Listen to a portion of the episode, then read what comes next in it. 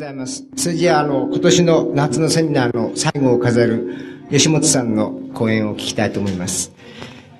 あの、吉本さんとは僕はあの、対談とか座談会のような仕事でもう何度かお会いしてるんですけれども、その他に3回ばかり、ちょっと妙な場所でお会いした経験があります。あの、最初はあの、僕が初めて吉本さんをお見かけした時で、それはあの、東京の駒場にある民芸館っていう民芸のなんか美術館ですね。そこのあの、2階から吉本さんがもう亡くなった、あの、ずっと芹沢さんがセミナーでこうやってらして、相川の坊さんと一緒に2階の階段を降りていらっしゃいました。その時は僕、吉本さんをお見かけした一番最初だったんです。それからあの、その後あの、ちょっと座談会とかそういうのでお会いしたことあったんだけど、二度目に、あの、お見かけしたのは、新宿にある足部っていう、まあアマチュアバンドのための、こう、ホールなんですね。そこのトイレでお会いしました。それなぜかっていうと、その時、あの、僕はあの、僕の知り合いの、知り合いの若いロックミュージシャンが出演するっていうんで、面白半分に気に入ったんですけども、なんか伺うところによると、吉本さんは、お花見の時にね、隣にその若者たちのグループが座って、なんか一緒に話してるうちに、その若者たちのグループがロックをやってる。それじゃあ聞きに行ってやるって言って、吉本さんはあの、別に友達でもないその若者たちのロックの演奏を聞きに来られた、お子さんと一緒に聞きに来られたそうで、その時はトイレですね。それから三度目はあの、ちょっと、すごく僕も意外で嬉しかったんですけども、あの、小樽、北海道の小樽で、あの、行った時に、今あそこはすごくもう観光都市みたいになってて、運河沿いに綺麗な店がいろいろ並んだりしてるんですけども、そこにあの、すごく大きなガラス細工の店があるんですね。店って言ってもあれ確か元倉庫か日清古店みたいなものを改造したところで、とっても大きな、あの、それでしかもすごく綺麗なガラス製品がいろいろ並んでる店なんですけども、そこへフラッと入って、ガラス機を見てたら、ひょっと見たら吉本さんが立ってるのね。それで僕はあの、もちろん存じ上げてんだけど、ななんかこう、声かけていいのかなと思ったんだけど、あの、あんまりなんとなく奇遇で嬉しかったもんだから、そば寄って声をかけして、で、僕はその時一緒の女性をちょっと紹介したくなって、その人結構人見知りするんですけどね、あの、紹介したら、石本さんも奥さんを紹介してくださいました。で、僕はもちろん石本さんのお仕事を、あの、まあ、理解できない部分があるけれども、あの、読んで、それで非常にびっくりしたり、感心したりしてるんですけども、あの、吉本さんのなんかそういう、あの、普通のとこにいる時の 吉本さんの人柄っていうのが僕にとっては非常になんかあの印象深いし、好きだし、そういうところにこういらっしゃる吉本さんを見ると、なんか僕がやっぱり吉本さんに対して感じている意志の信頼みたいなものを確認できるような、そういう感想を持っています。それじゃあ吉本さんよろしく。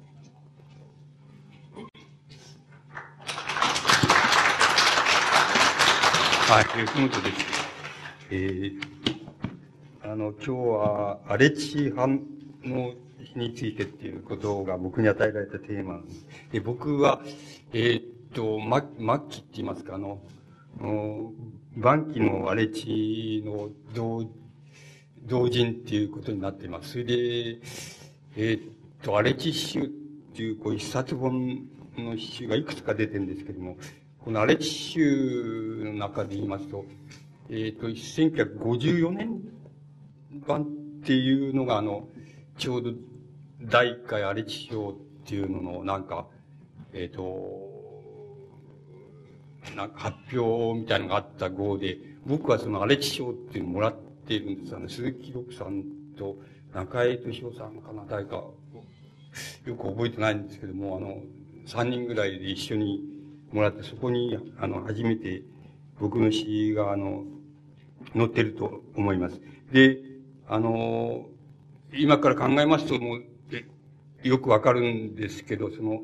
もう、荒地賞みたいなものは、あの、荒地の詩人たち、初期からの詩人たちは、その、なんて言いますか、あの、設定したときは多分、あの、よくよく考えますと、もう、行き詰まってたって言いましょうか。あの、終わりの時だと思います。あの、その時はそうじゃなくて、それが始まりだっていうくらいに思ってましたけども、あの、大体、その、えー、荒れ地派って言われて、あの、いるものが、あの、その、章を設定して、あの、なんか新しい血を導き入れようみたいな風に考えられた時には、あの、多分、あの、一応終わりだったんだっていうふうに今から考えてそう考えています。で、あの、僕が今日お話しするとすると、その、半分はその、内、内側からどう見えたかっていうことと、それから、あの、半分はその、荒れ地派っていうものの死が、あの、どういう意味を持ったのかっていうことと、つまりこの詩の歴史の上でどういう意味を持ったのかっていうことと、その両方がこう合わさったところで、あの、お話しできれば一番いいと思うわけです。それで、あの、そこのところで、まずどうして、自分が少なくとも荒れ地症っていうのが設定されたとき、それに、あの、応募しているから、あの、いるわけですから、よほどあの、傾倒したって言いますか、あの、びっくりした、あの、詩人たちだっていうふうに思ったことは確かなんです。で、そこからお話ししてみたいんです。あの、いくつかお話ししたいことがあるんですけども、その、どうしてびっくりしたかっていうことを、まずいくつかお話したいんです。で、あの、その、えまず、第一はその、あの、つまり、こういう詩、つまりこういう詩が書けるもんなのかっていうのが、ものすごくびっくりしたことの一つだったわけです。つまりこういう詩っていうのはどういう意味かって言いますと、僕らがあの詩に、特に日本の詩に馴染んだのはあの、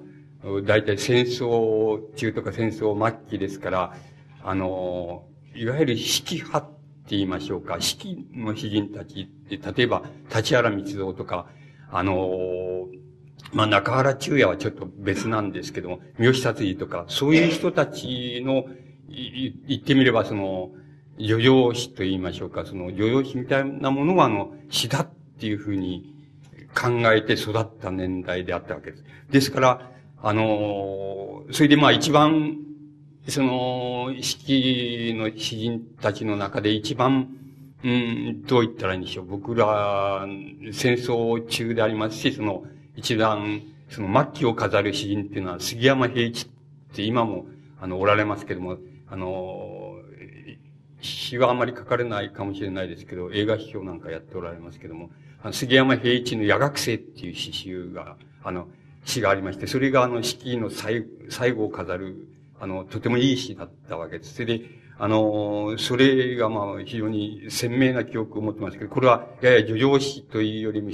まあ、ちょっと知的な詩だっていうふうに言ったらいいんですけど、それが多分、式の最後なんですけども、あの、その、そういうものを詩だっていうふうに考えてたもんですから、あの、荒れ地の詩が出てきたときに、もうびっくりしたわけです。つまりこういう、あの、なんて言いますか、言ってみれば、あの、相川さんもそういう言葉を使ってると思いますけども、その、現実に対するその、様々な体験っていうのをこう、だんだん重層化していってって言いますか、それを重ねていって、それに対する現実体験に対するその内面的な、こう、なんて言いますかね、反応って言いますか、あるいは内的体験って言いますか、それを積み重ねていくっていうような、あの、こと自体が、あの、詩の言葉になってしまうっていうことが、あの、ものすごい驚きであって、あの、こういうふうに詩っていうものは、あの、書けるもんかっていうのを、その、とても新鮮な驚きとして感じたわけ、それがなかったら多分、あの、僕らはあの、うん、なんて言いますか、あの、知って言えばもう、あの、三好達治であり、その、立原光夫であり、中原中也であり、っていうふうに考えて、それで、あの、終わったんじゃないかと思うんですけども、それくらい新鮮な驚きでああったわけです。それで、あの、なんて言いますか、えー、例えば、それはあの、あゆかさんに、その、アメリカっていう詩集、あの詩がありますけども、超、超詩ですけども、つまり、あの、アメリカっていう詩の、その冒頭のとこをちょっと読んでみましょうか。その、何が、これが詩かっていう詩になるのかっていうことの驚きっていう意味合いで、ちょっとあれしますと、数行読んでみますと、えー、それは1942年の秋であった。ごきげんよう、僕らはもう会うこともないだろう。生きているにしても、倒れているにしても、僕らの行く手は暗いのだ。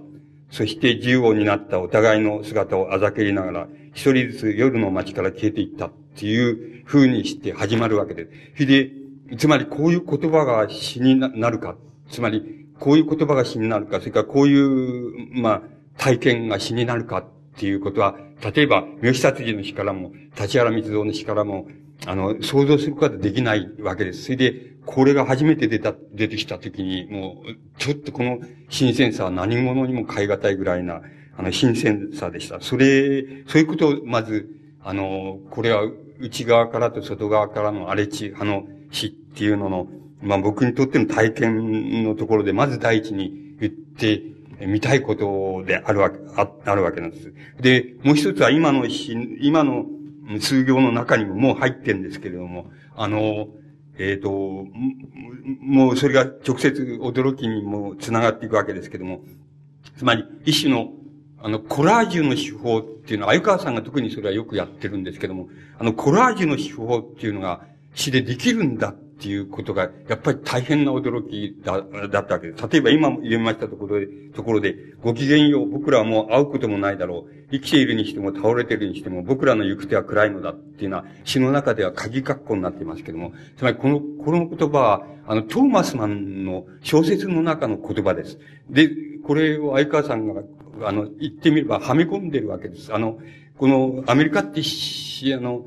詩の中に、あの、えー、所在不明な、あの、ものもありますけど、これは突き止められて、あの、トーマスマンの小説だっていう、中の一節だっていうことが突き止められていますけども、あの、所在不明だっていう、あの、コラージュの文句が、あの、みんな鍵括弧でたくさん引用したりも、それで全部それが、あの、長編詩の中の、もう一コマになっています。つまり、こういうことがまた、あの、詩でもってできるのかっていうことが大変な驚きでした。これは、あの、今の皆さんから考えてそんなことは何でもないじゃないかって、むしろこう、あの、なんて言いましょうか。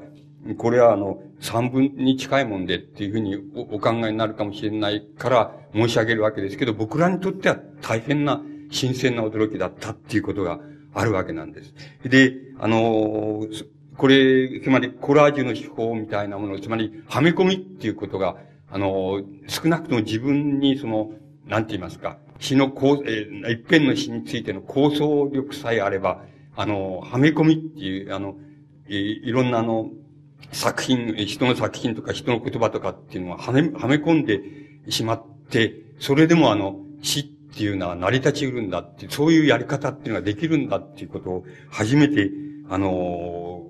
あの、やはりこの愛知の詩人、特に鮎川さんの詩が、あの、教えてくれたと思います。それでそれもびっくりしたことの一つ。つまり、これが、そういうことが可能だったらは、多分、詩でもって、あの、できないことっていうのはないはずなんだっていうことなんで。つまり、詩って言えば、あの、立原密造の詩も、三好達人の詩もいい詩ですけども、あの、いい詩ですけども、あの、つまり詩っていうと、あ、これだ、あ、詩っていうふうにすぐに思い浮かべられる、その、その詩っていうのとちょっと違って、あの、死っていうのは少なくとも、あの、可能性として言うならば、どんな、あの、死っていうのも可能なんだっていうことは、このコラージュの手法っていうことを使えば、あの、多分どんな死でも可能だ。それから、どんな長編死でも可能だっていうことが、あの、あり得るわけです。つまり、小説のようなものを書くこともできるし、あの、もちろん叙情詩のようなものを書くこともできますし、あの、文明史用のようなものを書くこともできますし、っていうことは、あの、詩でもってできるんだっていうことなんです。つまり、それはやっぱり大変な驚きであり、また、アレチアが初めてあの、日本の詩の歴史の中にあの、も、持ってきたあの、なんて言いますか、詩の方法だっていうふうに思います。これ、この新鮮さっていうのは、あの、今では、むしろ、あの、古いって言いましょうか。古いっていうふうに思われるかもしれませんけれども、それは僕らの体験ではそうじゃなくて、大変新鮮なもんだったっていうことが、あの、あるわけなんです。で、あの、もういくつか、あの、あの、その特徴を挙げています。その、え、それ全部関連してくるわけですけども、あの、もう一つはあの、死っていうのは、つまり、あの、意識と無意識の一つのあの、流れであって、あの、流れから始まって、あの、流れで、流れが終わった時には終わっちゃう。つまり、もっと違う言い方しますと、内面的なその持続っていうものが終わった時には、あの死、一遍の死が終わってしまう。それで、内面的な持続っていうのを、ある言葉を契機にして、あの、始められたら死が始まる、あるいは死が作れるっていう、これは、で、あの、式派の、式の、まあ、三好達の詩でも、その、立ち原、道蔵の詩でも、中原中也の詩でもそうですけども、中は無意識、無意識的に最初の言葉さえ、あの、ぶつけられれば、つまり出てくれば、あの、そこからあの、意識、なんて言いますか、意識の持続って言いましょうか。内面的な持続っていうのがある限り、あの言葉で表現できる限り、あの死は成り立っていく。それでそれが、持続が終わった時が死が終わるっていうような、そういうものが一般的に死っていうふうに考えられるとすれば、あの、もう一つ荒地、あの、荒地の詩人たちがあの、日本の詩の中にもたらした、あの、こと、方法っていうのは何かって言いますと、あの、あの、水、どう言ったらいいんでしょう。つまり、遂行可能な死っていう、死が書けるんだっていうことなわけです。つまり、あの、死っていうのは、あの、あの、一行一行立ち止まって、あの、そこで考え込んで、次の行は、これがいいか、これがいいかっていうのを頭の中で模索して、それで、いくらでも今日模索して、今日、あの、次の行が浮かんでこなかったら、明日同じようにやってみて、して、明日やればまたあの、次の行が出てくるかもしれないっていうことがあるわけです。つまり、そういうことが死っていうのは可能なんだっていうことを、あの、あの、もちろんこれは、立原道蔵もやってるわけですけども、あの、一見あの、立原道蔵の詩っていうのを、あの、スッて読んでみると、そんなこと一個やってないように見えるわけです。つまり、無意識のように見えるわけです。半ば無意識のように見えるわけです。つまり、あの、意識の持続、意識の持続の流れっていうものが詩だ、詩であるわけです。ところで、そうじゃなくて、流れを止めることっていうこと、止めて考え込むことある、止めて立ち止まること、立ち止まって自分が書いた、あの、詩の一行を自分でもって、あの、じっと見ているとか、あの、じっと検討してみるっていうのは、そういう詩の書き方っていうのが可能だっていうことを初めて、あの、少なくとも僕にとっては初めて、あの、その、なんて言いますか、教えてくれたっていうのが、荒地派の詩の、あの、特徴だっていうふうに僕は思いました。それ、これもまた僕をびっくりさせたことであるわけです。僕は、自分がその、見よう見まねでその、えー、式の詩人たちの叙情書の真似をし、模倣しながら、自分が見よう見まねで書いた、書いてきた詩っていうのは、いずれもその、そういう半ば無意識にっていうか、ま、流れだけが問題だって、流れがもう尽きた時が、あの、ダメだって、流れの最初の一行が、ふと、あの、出てきたら、そこで続くかもしれないっていう、そういう詩ばっかり、あの、書いていましたから、そうじゃないんだって、詩っていうのは一行一行立ち止まって考えて、考え込んだり、次の行は何、こうしたらいいか、あしたらいいかっていうことを考え込むことが可能だっていう、その方法を、あの、教えてくれたっていう、言いますか、その、展開してみせてくれたっていうことは、またこれも新鮮な驚きであるし、大変びっくりしたことなわけです。つまり、これだったら、やっぱりやれる、つまり三分と同じように、あの、死っていうのは、いろんなことできるなっていうふうに考えさせた問題であるわけです。あの、ちょっと例を挙げてみます。これは、あの、うん、技術的に、まあ、その荒地の詩人の中でも最も、あの、達者ですから、あの、技術的に優れています。達者な詩人ですから、北村太郎さんの、あの、代表的な作品で、地の人っていうのが初期にありますけど、あの、いい詩ですけども、それちょっと数行読んでみましょうか。こう、なぜ立ち止まって、あの、遂行すること、つまり考え込むことができるかっていうのはすぐわかります。あの、えっ、ー、と、最初ですね、えっ、ー、と、そうだ、点ですね。あの日、点ですね。俺は、硫酸臭い工場の校内をぶらぶら歩きながら、一分前に同僚であった人々の、お壁の顔を、俺のヒーローの視線で撫でてやった。丸ですね。もう少し読んでみましょうか。いい詩だってことがすぐにわかりますから。あの、電解層がオルガンの鍵のように冷たく並んでいる暗い天井の高い部屋にぼんやり立っていた友よ。君は君の魂の中に火星そうだほどの苦さを持っていたか。えー、うん、一つの窒素と三つの水素を混ぜるために、熱心にケーキのメモリを見つめていた友よ。君は、君の魂の中に、触媒のてっぺんほどの秘密を持っていたか。えっ、と、えー、白い硫酸の、硫酸アンモニアですね。硫酸の追跡をシャベルで袋に詰めていた友よ。君は君の魂の中に埋葬の土を掘るほどの経験さを持っていたか。お俺は君たちの壁の顔を俺のヒーローの視線で撫でてやった。これは、あの、副題が失業者の読書っていう風になっています。51年作。あの、つまりどういう、どういう場面かって言いますと、うん、要するに自分、多分ご本人だと思うんですけど、自分は硫酸工場に勤めていたんですけど、何か、まあ、えー、あの、こうなんか、奮然としてか、公然としてか、あのこう、意気健康として、その、辞めちゃうわけです。辞めて失業しちゃうわけです。それで、失業して、その、元の工場と言いましょうか。そういうところの同僚の工場の構内を訪ねてえー、行って、それで、同僚たちが自分、壁のような視線で自分を見てるのに対して自分が、お、お前たちは要するに、あの魂の中に火星素の苦さを持っているかっていうふうに問いかけている、そういう詩です。ものすごくいい詩です。あの、もっと長いんですけど、ちょっと、この、この、ちょっと、あれしますとね、つまり、そうだ、あの日、俺は、硫酸臭い工場の構内をぶらぶら歩きながら、一分前に同僚であった人々の壁の顔を俺のヒーローの視線で撫でてやったっていう、この、つまり詩の書き方と、内容があるでしょう。と、この書き方っていうのは、つまり、あの、どう言ったらいいんでしょう。つまり、一応、そうだ、あの日っていうところで、次に何にしようかっていうか、次にどう表現したらいいかっていうふうに考えたとすれば、あの、いくらでも考えられるわ、あの、わけです。つまり、この場合には、俺は硫酸臭い工場の構内ブラブラ歩きながらっていう行が次に来るわけですけども、そうだ、あの日って、あの日俺はっていうふうにして、もっと違う言葉をか、あの、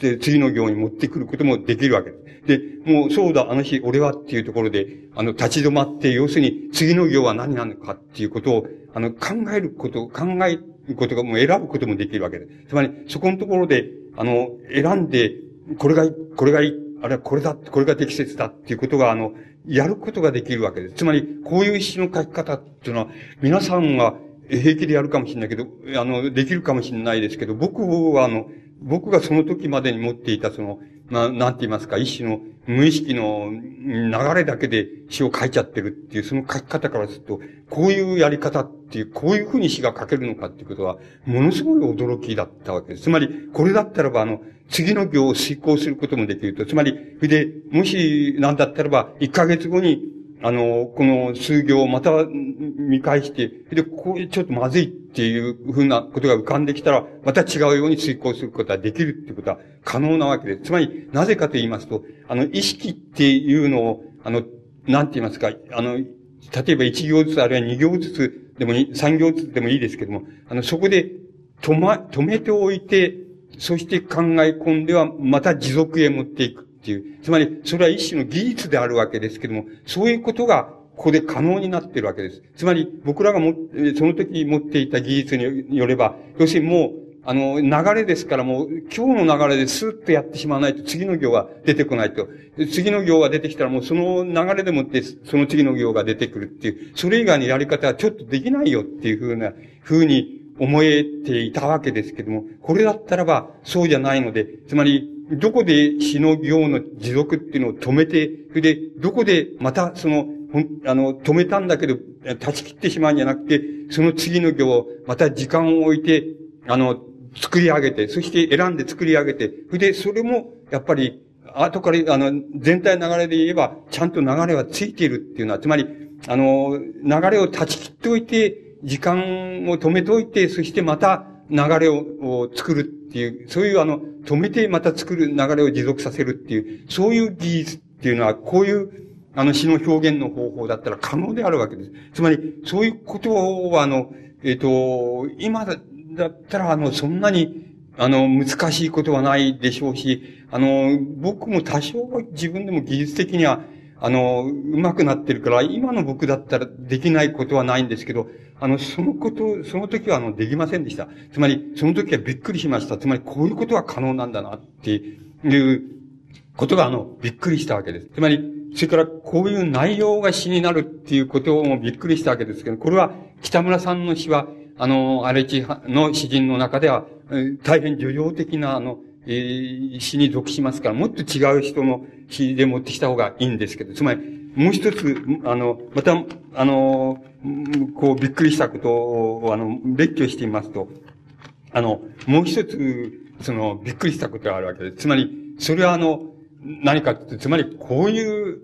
つまり、こういう内容が詩になるのかっていうことが、びっくりしたわけです。つまり、こういう内容とはどういうことかっていうと、まあ、えっ、ー、と、代表的な詩人である田村隆一の詩を持ってくれば一番いいわけですけども、田村隆一の詩の中には、よく我々はっていう言葉が出てくる。我々はっていう場合には、大抵演説をぶつとか、あの、なんか、人にこうなんか、あれするっていう、おしゃべりするかみたいな時にしか我々っていう言葉を使うんで、死っていうのはもっと密かな、ひそやかなもんであって、そのひそやかな内面的なものであって、で、我々とは何事だっていう、そういう感じっていうのはやっぱり、例えばもう、四季の詩、妙久辻の詩でも、立原密造の詩でも、その中原中也の詩でもそういうことを、あの、感じを与えるわけですけども、あの、少なくとも我々っていうようなことを言いながら、その死になるっていう、これを死になる、あるいは死にしてしまうっていうことは、これは大変な、やっぱり僕にとっては驚きであったわけです。で、多分この、これはちょっと、あの、その後もやっぱり類例がなくて、現在でも我々っていうふうに、な詩を書く人はあんまりいないんじゃないか。でも田村さんはやっぱりそれをやってしまったわけです。つまり、我々って言ったって死になるぜっていう、あの、ことをやってしまったわけです。つまり、例えば、これ、やっぱり少し読んでみましょうか。えっと、これは1940年代夏っていう詩です。我々はこの地上を我々の爪で引っかく、えー、星の光のような汗を額に浮かべながら、我々は我々の死んだ経験を埋葬する。我々は我々の死傷した原因の蘇生を夢見る、夢見るっていう、例えば4行ありましょう。つまり、これが死になるのかっていうことっていうのは、まるでも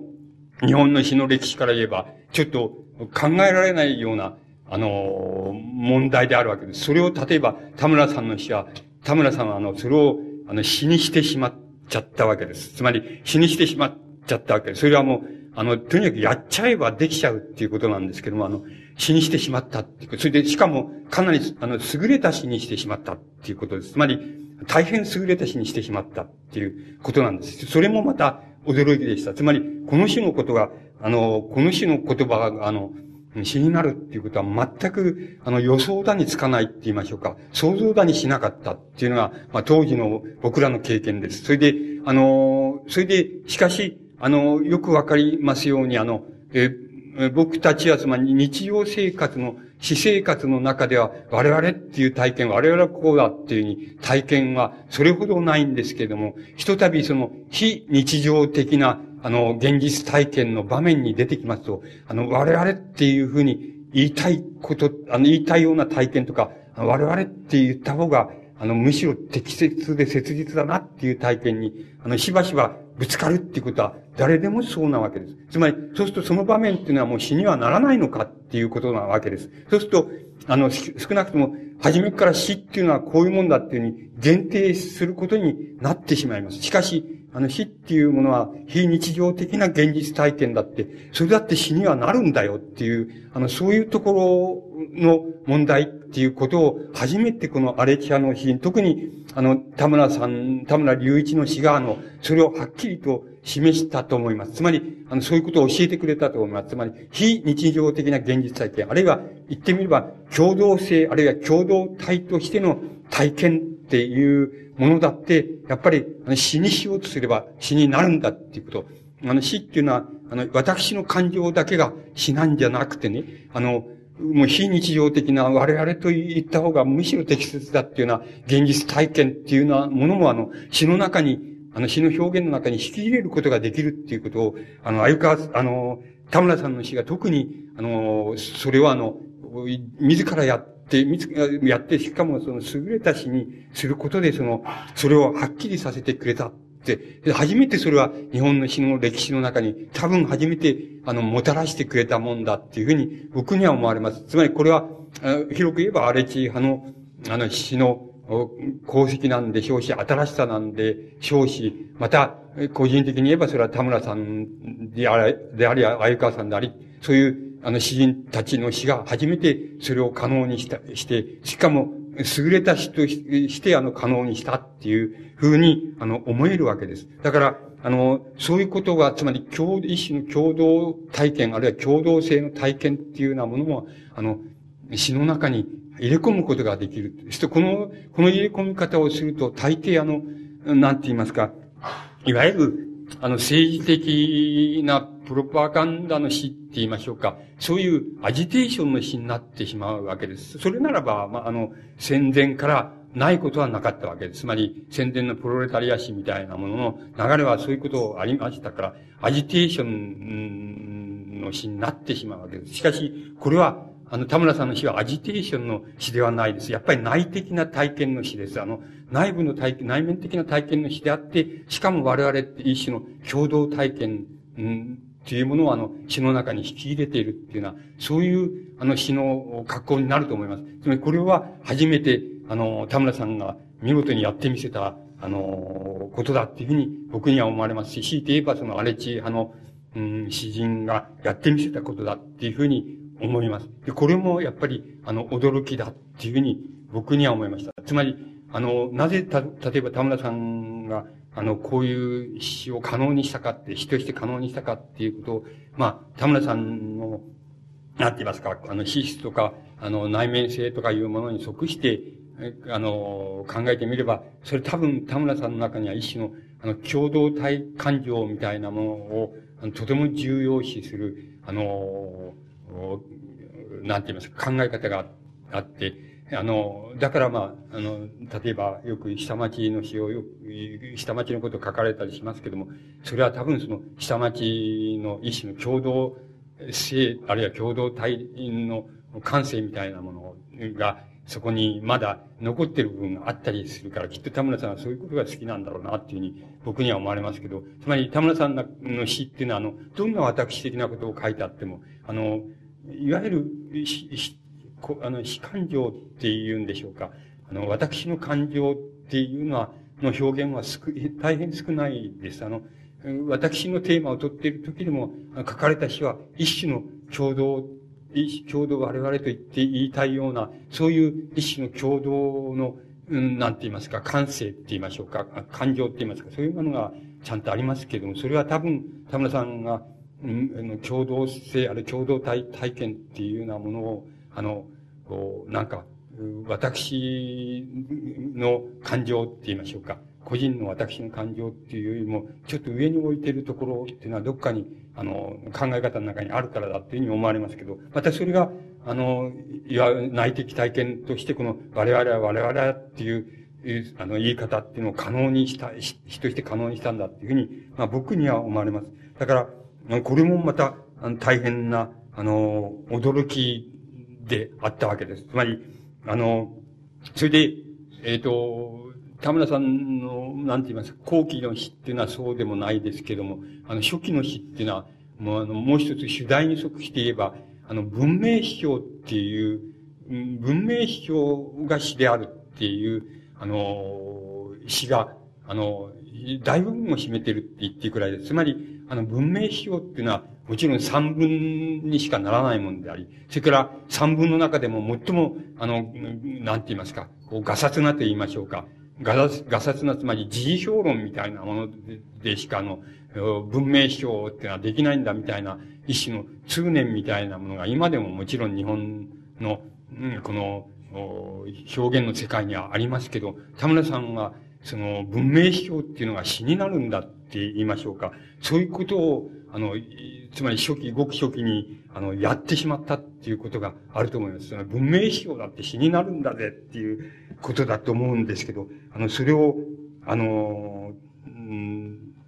田村さんは、あの、やっていると思います。それで、これはやっぱり大変な、あの、驚き、僕らにとっては大変な驚きだし、多分、あの、日本の詩の歴史の中で、あの、そういうことを初めて、あの、この荒地の詩がやってしまったんだと思います。それで、やってしまって、その後なかなかあの、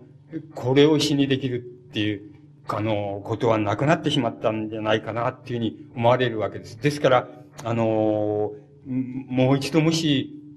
あの、何か、あの、チャンスがあれば、あの、こういうことは、あの、一体何だったのかとか、あの、こういう、あの、詩の手法っていうのは、どっかでどういうふうにやれば今でも生きるかっていうようなことは、やっぱり、あの、考えるに値するんじゃないかなっていうふうに思います。つまり、あの、今、現在の詩で言えば、ここはまあ一応避け、避けて通っちゃうっていうか、あんまり関係ないよっていうふうに、まああの、過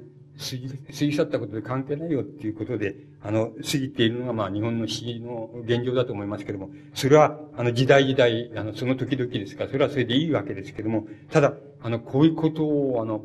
文明史とか、あの、我々っていうような感性っていうようなものを、あの、詩にしてしまって、それもいい詩にしてしまった。で、それで、我々、あの、死というものは、あの、死感情で、私の感情であり、私のひそやかな感情であるっていう、そういう、なんて言いますか、一種の通念を、あの、めちゃくちゃに破ってしまったっていう、この、あの、意味合い、意味っていうようなものは、あの、うん、うんと考え、またあの、改めて検討してみると、あの、いろんなことが、あの、出てくるような気も、あの、いたします。で、あの、こういうあの、今、あの、いくつか申し上げましたけど、あの、こういうことがあの、僕ら、僕なんかには大変な驚きであり、それで、あの、これならば、あの、やっぱり自分が、あの、考えてることとか、自分の非日常的な、なんて言いますか、えっ、ー、と、思想とか、あの、体験とか、そういうようなものも全部あの詩にできないことはないっていうことを、あの、し、こう、感じまして、それで僕らは盛んにあの、荒地、あゆかさんとか、田村さんとか、あの、あの、詩の、一生懸命、あの、その、方法的にって言いますか、手法的に、あの、勉強したように思います。つまり、あの、模倣して、勉強したように、勉強して、身につけるように、あの、したように思います。で、あの、そのことが、あの、なんか僕、なんかあの、うん、荒れ地のあの、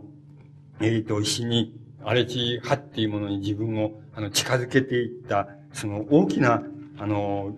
なんて言いますか、理由のように思います。それから、あの、これは北村さんの、えっ、ー、と、詩が、あの、技術的にとてもスッキリしてうまいですから、あの、一番よく表してるんですけど、あの、初めて、あの、僕らにあの、輸法、あの、言って言いましょうか。つまり、メタファーとか、つまり、暗喩とか直喩とか、つまり、輸法っていうものを、あの、初めて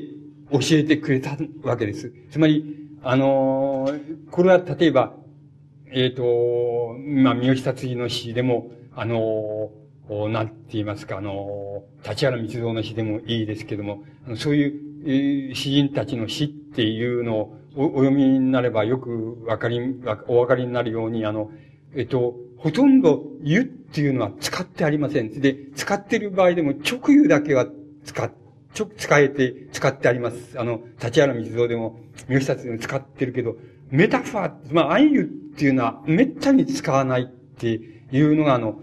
詩の特徴です。で、ところがこれを、あの、これでもってこの詩の湯っていうものを、ちゃんとあの、使える、あの、取り出してしかも使えるっていう、あの、その技術的に使えるように取り出してくれたっていうのも、あの、この荒地派の詩人が僕は初めてだっていうふうに、僕、少なくとも僕の体験としては初めてだっていうふうに思っています。つまり、初めてこの人たちが、あの、湯の使い方とか、湯の作り方っていうのを教えてくれたなっていうふうに思っています。つまり、それまでは無意識に湯を使って自分でも使います、使っていますし、あの、うん、立原道なんかもその、入試達の日もあの、無意識には使われています、直意が使われていますけど、あの、メタファー、つまり暗喩っていうのまで意識的に使ってるっていうようなことは多分ないのです。あの、えっと、それであの、えっと、こう初めてこの湯っていうものの使い方、作り方っていうのは、あの、技術的に取り出してくれたっていうのも、あの、荒地の詩人の、あの、やってくれたことだって、日本の詩の中にもたらしてくれたことだっていうふうに思います。これは、あの、北村さんの詩が、あの、一番、あの、えー、つまり技術的に、えー、いい、うまいですから、あの、ちょっと、えー、その、北村さんの詩を、その、例に申し上げてみましょうか。例えば、あの、つまり、小さな町の見える駅っていう、例えば、あの、詩の中に、これ直湯なんですけどね。えっ、ー、と、あの、1月は賢い花嫁のように僕の靴音を遠くの方から聞き分けようとするっていう行があります。つまり、この賢い花嫁のようにっていうのが直湯です。つまり、この、この直湯は、ま、ものすごく見事な直湯だと思います。つまり、1月は賢い花嫁のように、僕の靴音を遠くの方から聞き分けようとするって、とってもよくわかる、あの、イメージが来るわけでしょつまり、この賢い花嫁のようにっていう直湯の使い方っていうのは、先ほどから申しましたように、あの、一行で立ち止まることができますから、あの、賢い花嫁のようにっていうのの代わりに、あの、こう、あの、靴音を、あの、自分の靴音を遠くから聞き分けるっていうのは、あの、なんか違う直湯で、あの、変えたらどうだろうか。あの、別の直湯は成り立たないだろうかっていうふうに、たくさんのなんか直湯を考えることができます。で、考えて、その中で例えば、あの、賢い花嫁のようにっていう直意が一番いいなっていうふうに思ったら、要するに、1月は賢い花嫁のように僕の靴音を遠くの方から聞き分けようとするっていう行にすればいいわけで、賢い花嫁のようにの代わりに、まあ何でもいい、僕はここで即座に 思い浮かばないですけども、あの、えー、録音機のようにでも何でもいいですけど、録、録音機のように、えー、僕の靴音を遠くから聞き分けようとする。でも、悪い直言ですけども、それでもいいわけです。あの、この場合、適合するわけです。つまり、そのように、賢い花嫁のようにの代わりに、たくさんの直言を思い浮かべることが、あるいは考えることができます。で、その中で一番ピタッと来た直言をここで使うことができます。つまり、このように直言って、言っていうものを、あの、取り出して、しかも、あの、取り出して、そうやって考えて、それで、たくさん作っ、やってみて、それで、あの、その中の一つ適切なのを選ぶっていうことを、そういう、つまり技術的にそういうことを、ができるんだよっていうことを初めて教えてくれたように思います。つまり、あの、初めて教えてくれたのはやっぱり、この荒地派の詩人であるわけです。それで、あの、これはやっぱり、今まで勝って、そんな風に、あの、詩を書いた人も、あの、書いた、そういう風に書くもんだっていうふうに教えてくれた詩人たちも詩の、近代史の歴史の中にはないのですよ。で、あるいはあるのですけれども、それは職業上の秘密か、あの、施策上の秘密として教えてくれないわけですよ。あの、教えてくれないように、ぼやかすように表現するわけですよ。ところで、これはそんなぼやかしていないわけです。もう露骨にって言いますか、見事に露骨に賢い花嫁のようにっていうのをを見事にはな、あの、はめ込んでるわけです。つまり、あの、こういうことを、あの、初めて可能だっていうことを教えてくれたっていうのも、また可能にしたのも、荒地派の詩人の、あの、こう、特徴だっていうふうに僕は思います。で、あの、例えばもう、えっ、ー、と、今度は暗湯でもって一つ挙げてみましょうか。つまりこれ、あの、えー、北村さんの詩がいいですから、北村さんの詩で例を挙げます。それで、これは、あの、プライドプレジュ、ジュディースっていうんですか。あの、この、傲慢と偏見という詩の一つです、あの、中ですけども、えー、の、まあ、産業ばかり読んでみましょうか。彼は優しい人、沈黙、これはお医者さんです。あの、青年のお医者さんのことを、あれしてるんですけどもの、うん、石にしてるんですけども、彼は、彼っていうのはだからお医者さんです。あの、彼は優しい人、沈黙の青年、その水晶体の裏側やリンパ腺の周りに、高慢と偏見の細かい血管が固まっている。で、あの、この場合の高慢と偏見のっていうのが暗喩です。つまりメタファーです。で、この高慢、これはも誠に見事な、あの、暗喩だってに僕は思います。つまり、高慢と偏見の細かい血管がか、あの、固まっているって、っていう、こうあるでしょ。そうすると、皆さんもそんな、すぐに思い浮かべられるでしょうけど、つまり、無口で、それで、あの、真面目で、その一生懸命患者を見る、そういう青年のお医者さんがいて、それで、あの、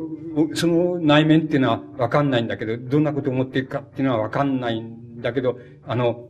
なんとなくその無口で、その、熱心で真面目でって、あの、あんまり余計なことは喋らない、患者にも喋らないみたいな、そういうあの、お医者さんのイメージを思い浮かべますと、なんかそこであの、高慢と偏見の細かい血管が固まっているっていうふうに、あの、表現するってのものすごく見事な表現だと僕は思います。つまり、あの、この場合の高慢と偏見のっていうのが、あの、えー、暗喩に当たります。で、これも、あの、細かい血管が固まっているっていうんだから、あの、高慢と偏見じゃなくてもいいわけです。つまり、えっ、ー、と、どう、あの、なん、なんでもいいいいです。これもまた、このまた、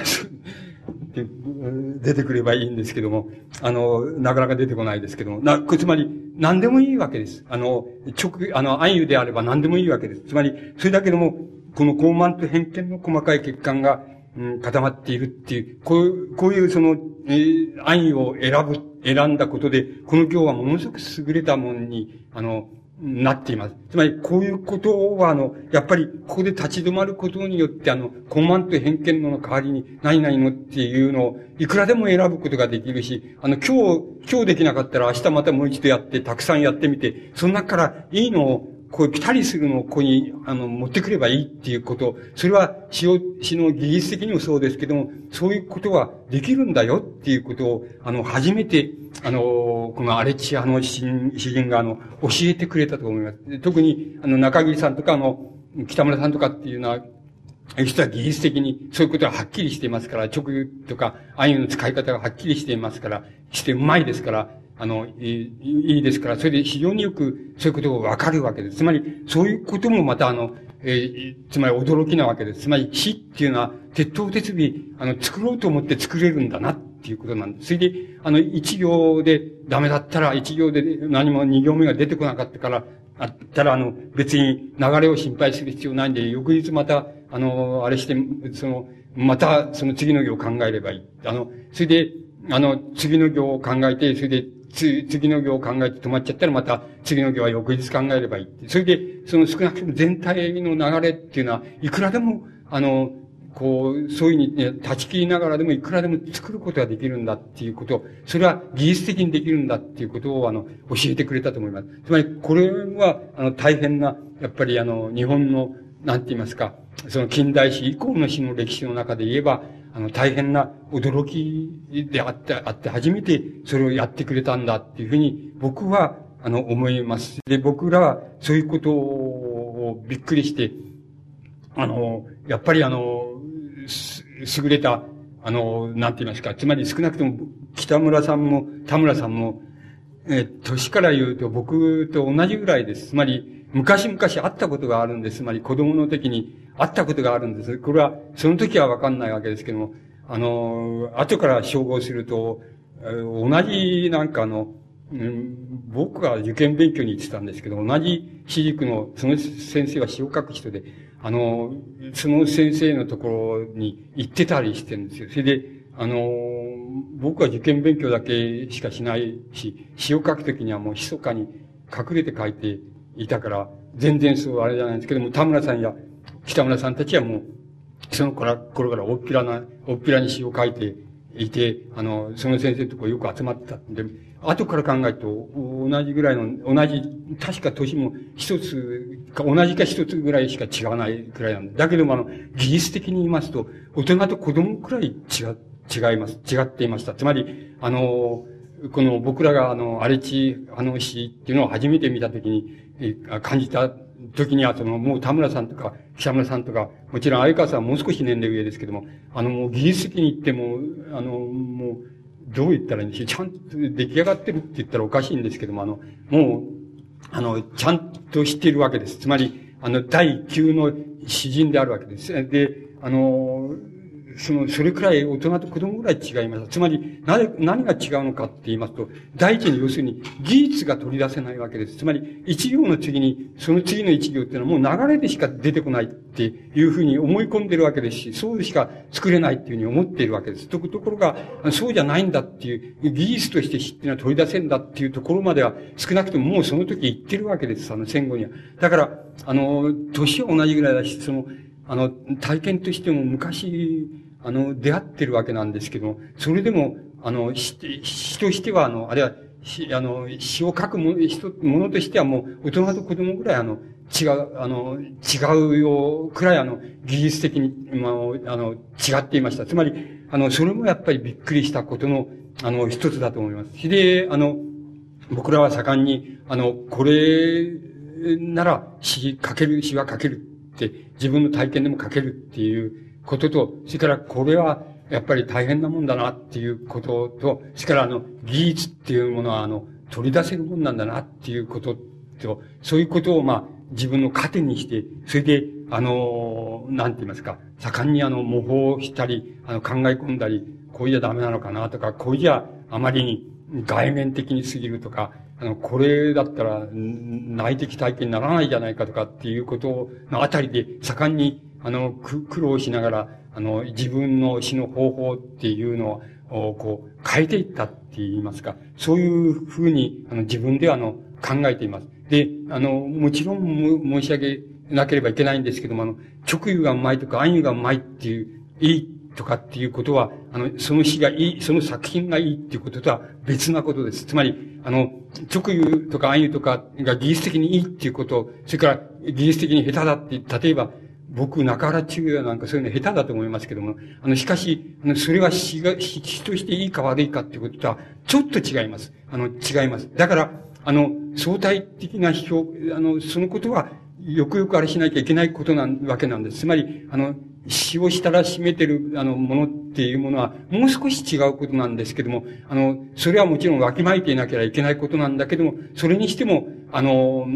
こう、なんて言いますか、技術がちゃんと取り出して、ものすごく見事な暗喩とか直喩とか使えるっていうこと、あの、それを考えられるっていうこと、それは大変なことなんだっていうふうに僕らはそう考えます。それで、それがまた、荒地の詩の、あの、とても大きな意味合いだっていうふうに、あの、僕は思っています。あの、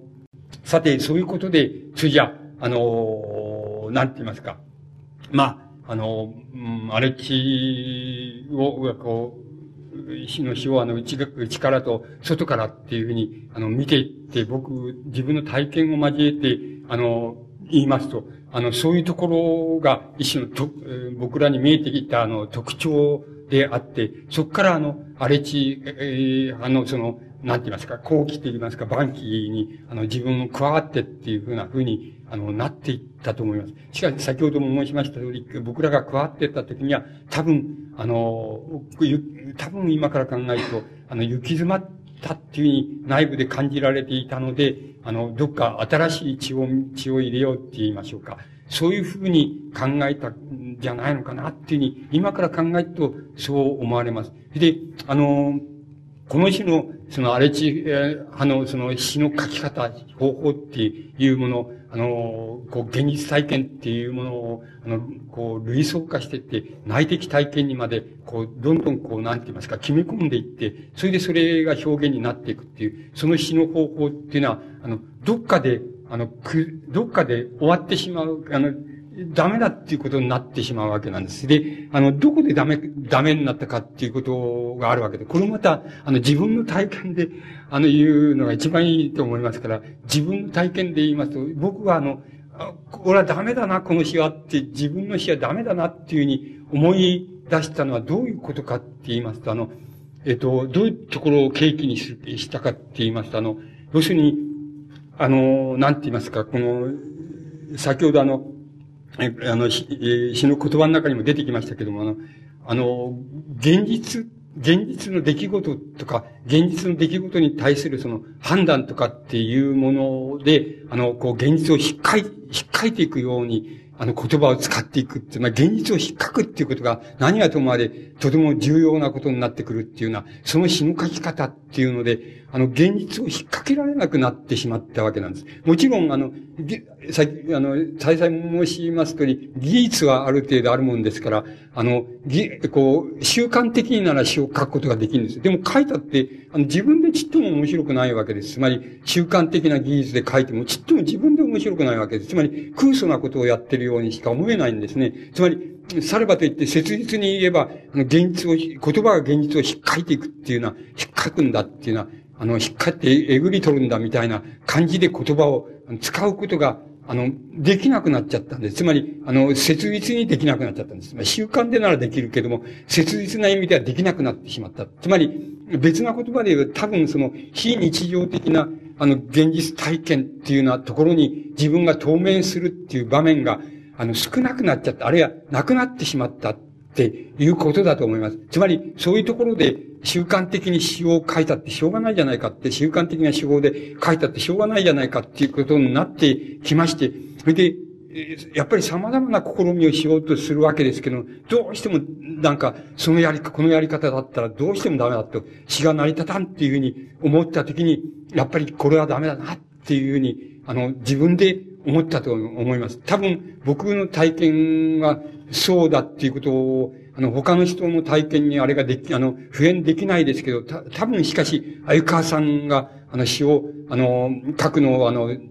やめてしまったっていうようなことも、多分そこに起因するだろうっていうふうに、僕からは想像されるわけです。つまり、あの、現実を引っかくことができないわけです。引っかくことができないのに、無理に技術でもって書いてると、あの、もうなんか見かけ倒しの詩っていうのは空想だっていう、空想っていうの分かってて、書いてるみたいなことはもう耐えきれないみたいになってきて、それでダメになっちゃうんです。それで、あの、書くの嫌になってしまうわけです。それで、それじゃ自分の方法を修正すればいいじゃないかって、この現実、今、あの、その時、時の現実に、あの、うまく対応できるような、あの修正の仕方をすればいいじゃないかっていうけれども、いうことになるわけですけども、それは大変なことなわけですね。つまり、内在的に、内的に言って、あの、自分の方法を、あの、修正していくっていうことは、大変なことで、なかなかできないんです。つまり、外側から真似してならいくらでもできるわけですけど、そうじゃなくて、自分の、こう、内面から、あの、自分の方法をこう修正して変えていくっていう、あの、いう、そういうことってのは大変なことで、それは、あの、できないわけですね。でき面面倒なわけですし、できないわけです。つまり、これは、やっぱり、あの、自分の、あの、負け惜しみって言いますか、で言うと、あの、要するに、あの、こう、本当に、あの、自分に時間があれば、これやるけどな、っていう、しかし、俺には時間ないもんなっていう、あの、そういう感じを伴って、伴いながら、あの、どうも詩っていうのは作らなくなってしまうっていうような風になっていきました。多分、荒れ地の、ある種の、つまり非日常的な、あの、現実体験の感性って言いましょうか。感性的な表現って言いましょうか。そういうようなものがダメになっていく。つまり、あの、時代、あの、時代の変化っていうものに対してダメになっていった。あの、理由は多分同じところにあると思います。つまり、言葉が現実を引っかくっていうことができなくなったなっていうことなんですよ。あの、特に、非日常的な現実体験っていうのを引っかくことができないなって、引っかこうとすれば空想になるなっていう、それ、その体験がなかなか、あの、面倒なことになったんだっていうふうに、あの、僕には思われます。で、あの、そういうところは多分、あの、荒れ地の詩人たちが、あの、もう、荒れ地、あるいは荒れ地派っていうような意味合い、つまり共通体験っていうのを持たなくなって、もう個々の詩人だって、あるものはやめてしまうし、あるものは沈黙してしまうし、で、あるものは書くけれども、あの、うん、あの、それは一人の詩人、一個の詩人として書いてるので、あの、荒れ地という共通体験で書いてんじゃないっていうふうになっていき、それから、あの、あその、ある人は沈黙してしまう。あの、ある人はあの、まあ、習慣で書いてる、書いてるけど、ちっとも良くない、この詩は良くないっていうふうになっていくっていうのは、そういう形に、つまり個々バラバラになっていったっていうふうに思います。で、その最初の兆候は多分、今から考えてその、もう54年版のその荒地集のところ、つまり荒地章っていうものを設定した、ししてきた時には多分そういうことになっていたんだろうなっていうふうに、後から考えるとそういうふうに思われます。で、あの、ところで、あの、なんて言いますか、あの、この現実を、つまり言葉っていうものをどういうふうに使うかって、詩でもって言葉をどういうふうに使うかっていう問題なんですけども、あの、荒地派の詩人のように、ことな言葉の使い方を、あの、して、それから共通の感性を持ち、あの、ある初期の頃だったら共通の語彙を持ってる。例えば、あの、墓場とか死者とか、あの、死の影とか、あの、雨とか、その、つまり、あの、遺言とか、つまり、割合に死っていう、戦争体験との影だと思いますけど、あの死っていうのはものの体験で、これちょっと暗い体験なんですけど、言葉なんですけど、そういう共通の語彙さえあるっていうのは、そういうあの、こう、現実の引っかき方、そういう言葉の使い方を、あの、そのやってきて、長年やってくるっていうことっていうのは、あの、大変なことなわけで、つまり何が大変かっていうと、あの、現実を引っかく度合いに応じて、あの、自分自身の内面っていうのは、あの、つまり、崩壊、つまり、自分の内面の崩壊っていうのは、あの、一種犠牲にしなければ、あの、現実を引っかく言葉っていうのを持続することができないっていうことがあります。つまり、言葉っていうのは、あの、使いようはいくらでもあるわけです。日の言葉でも、いくらでも使いようがあります。つまり、あの、例えば、あの、例えば、何でもいいです。立原密造でもいいですし、あの、えー、中原中也でもいいんですけど、こういう、えこれはまたちょっと今、立原道道で言えば、あの言葉は、あの、鉄頭鉄尾に無意識の流れで使えばいいっていうことになります。で、流れで使えばいいって、この、この流れで使えて、あの、感性、感覚っていうのを細く細くしていくっていうのは、あの、言葉の使い方を長年していれば、すると、やっぱり、あの、それは、胸が悪くなりますっていうふうに言うことは逆であるかもしれないんですけど、胸が悪いからそうだったのかもしれないから、わかりませんけど、あの、立原道のみたいに溶接してしまいます。それは、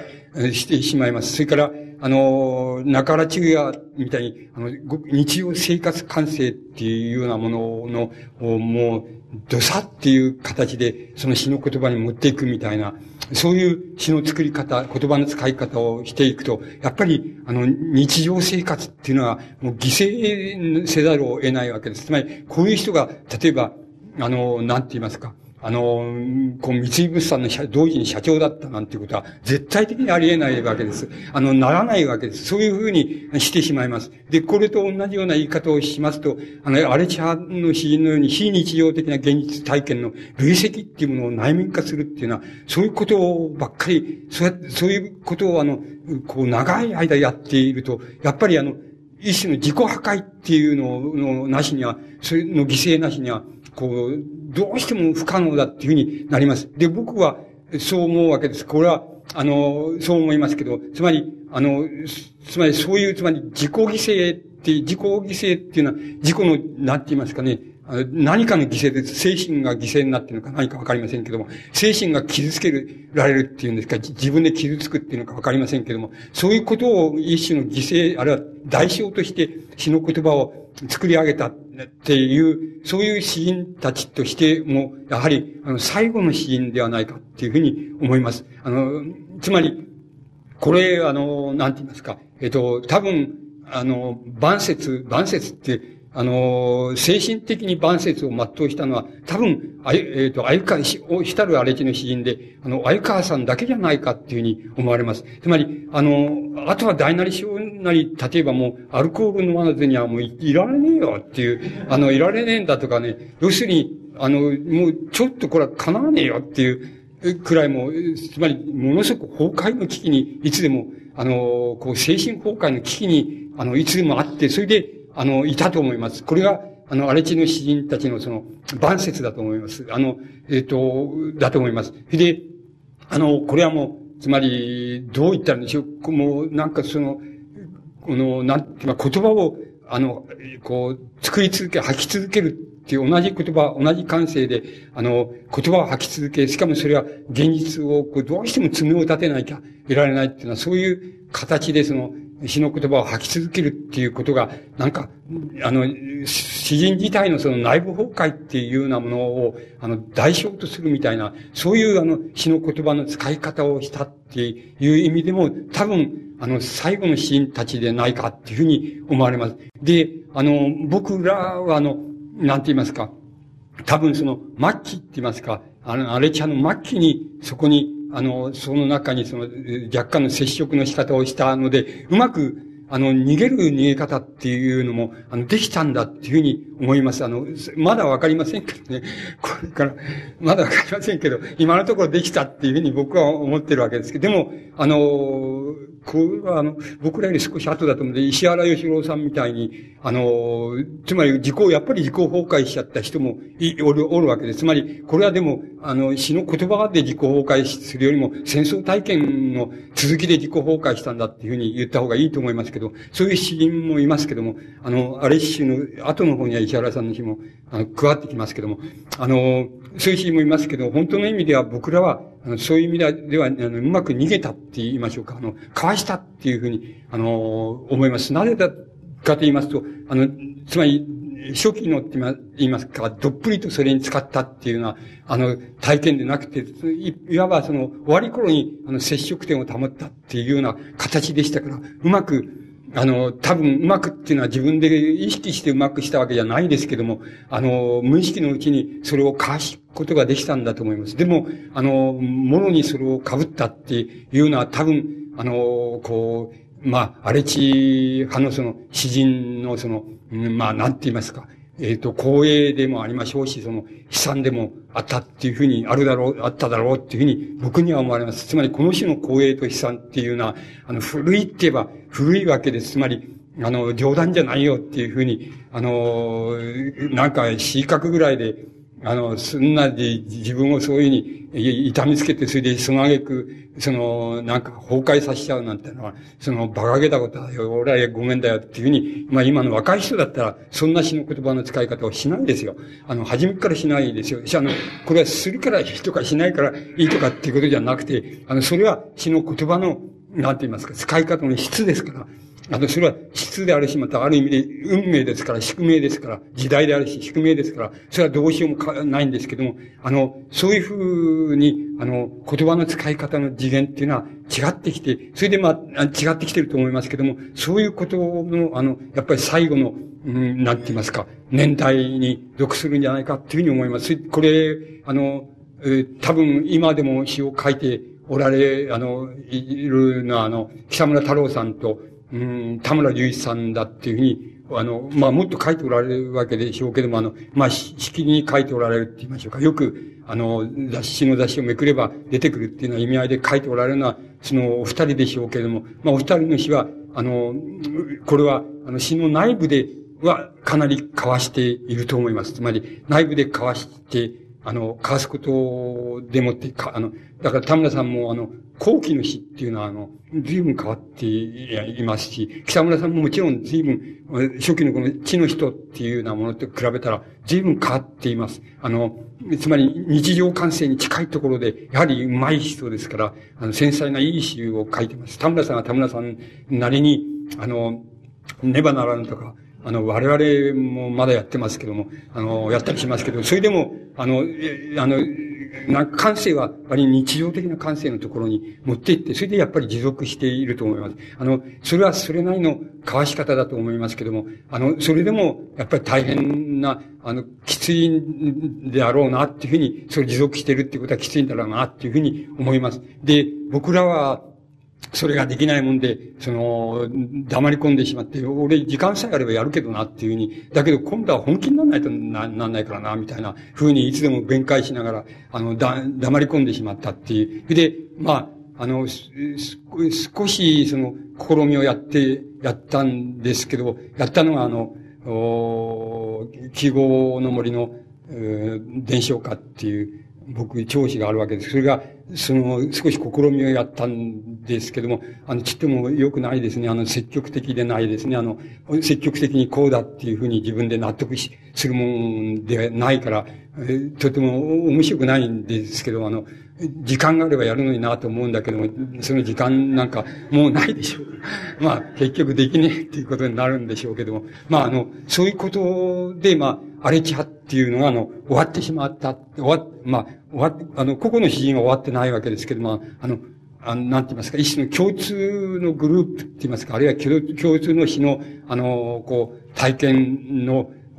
運動としてって言いましょうか。あの、そういうものとしては、あの、荒れ地派っていうのは、あの、終わってしまったわけです。つまり、あの、このことが、あの、なんて言いますか、僕なんかがあの、見て、あの、見ています、その、荒れ地って、あの、いうことに、その、ことの、その、なんて言いますか、こう、始めと終わりと言いましょうか。あの、始めと終わりっていうのが、あの、そういうふうに見えてるわけです。で、これは、あの、この見え方には、まあ、ちょっと、あの、個人的なあれが、こう入り込んじゃったりして、そんなに、あの、客観的になれないわけですし、またあの、えっと、もっと体験的にもっと密着すれば、もっと、あの、適切なことも言えるのでしょうけど、今申し上げました通り、なんか晩期に、あの、接触したみたいな形であるので、あの、なんて言いますか。そんな風に切実な、あの、体験として、って言いますか、切実な言葉の体験として、なんかこれを取り出すこともできない。だから、半ば、その、なんて言いますか、死の歴史上、の問題として、半ば、まあ、自分も内側からその、加わ、加わったって言って、あの、晩期の頃加わったっていう、そういう体験と、まあ、ミックスしたところで、まあ、僕が描いてる、あの、アレッチ派の死の、ええこう、イメージっていうのは、あの、そういうところに、あの、帰着するんじゃないかっていうふうに思います。で、これは、あの、まあ、皆さんが、もっと、あの、時間を経て、もし、これは古典、つまり一種の古い古典だっていうふうに扱えるような塩梅で、こう、扱えるような時が、になりましたら、また、検討してくださればきっと、あの、いろんな違う発見の仕方とか、違う、問題っていうのは、あの、見つけることができるでしょうけど、僕らは、半ばは、あの、自分の主観的なあれが入り込んでいるので、まあ、精一杯、それを、あの、なんて言いますか、あの自分から話してみようと、えー、知って考えても、あの、今申し上げましたようなところが、あの、僕らの持ってるアレチャの、あの、イメージっていうことに、あの、なると思います。あの、時間がわかんないんですけども、あの、一応、これで終わらせていただきます。もし時間があるなら何か、あの、お聞きくだされば、お答えもできると思います。時間がなければ、もうこれで一応終わらせていただきます。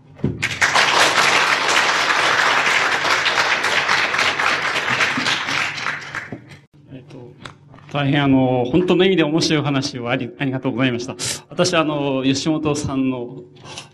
あとあの、言語にとって美は何かっていう大変魅力的な本を買って持ってるんですけども、最初のところ読んとっても難しくて、読み切ってなくて、それ以降あまり吉本先生の本は読んでいなかったんですが、やっぱり講演は聞くもんだと思いました。講演を聞くと、やっぱりこんな問題を持っている方ならもう少し読んでおけばよかったと今思っておりまして、今のその吉本ブームの秘訣が分かったような思いがいたします。本当にあの、詩の、現代詩の問題じゃなくて詩そのものの本質、非常に古典的な問題だっていうふうに私は理解しました。1930年、オーデン、オーデングループの問題とも重なりますし、非常に重大な問題だというふうに時間が本当は10時までだったんですけども、短かったようで、本当は10時半ぐらいまですればよかったなと思ってますけども、一応10時というふうに決めてありますので、一応ここで終わらせていただきまして、えもし、え、えこれから10時半から詩人に聞くという会をここであるんですけども、もし吉本先生、えお時間があって残っていただければ、その時にまた質問ではあれば、別にこれはご意とは申しませんけども、そういうことでどうもありがとうございました。それからちょっと事務的なことを申しますけども、これからですね、あの、あの、お部屋をですね、開けていただかなきゃいけないので、同日、あの、ルームキーを返却していただきたいので、この休み時間内で荷物をまとめてですね、単位を事務の方にお預けください。それから今お渡ししたアンケートですね、なるべくそれ書いていただきまして、あの、ロビーの箱に、用意、箱が用意してありますので、そこに入れておいていただきたいと思います。それでは10時半からここでまた、お残りになった詩人たち、いろいろインタビューをしたいと思います。どう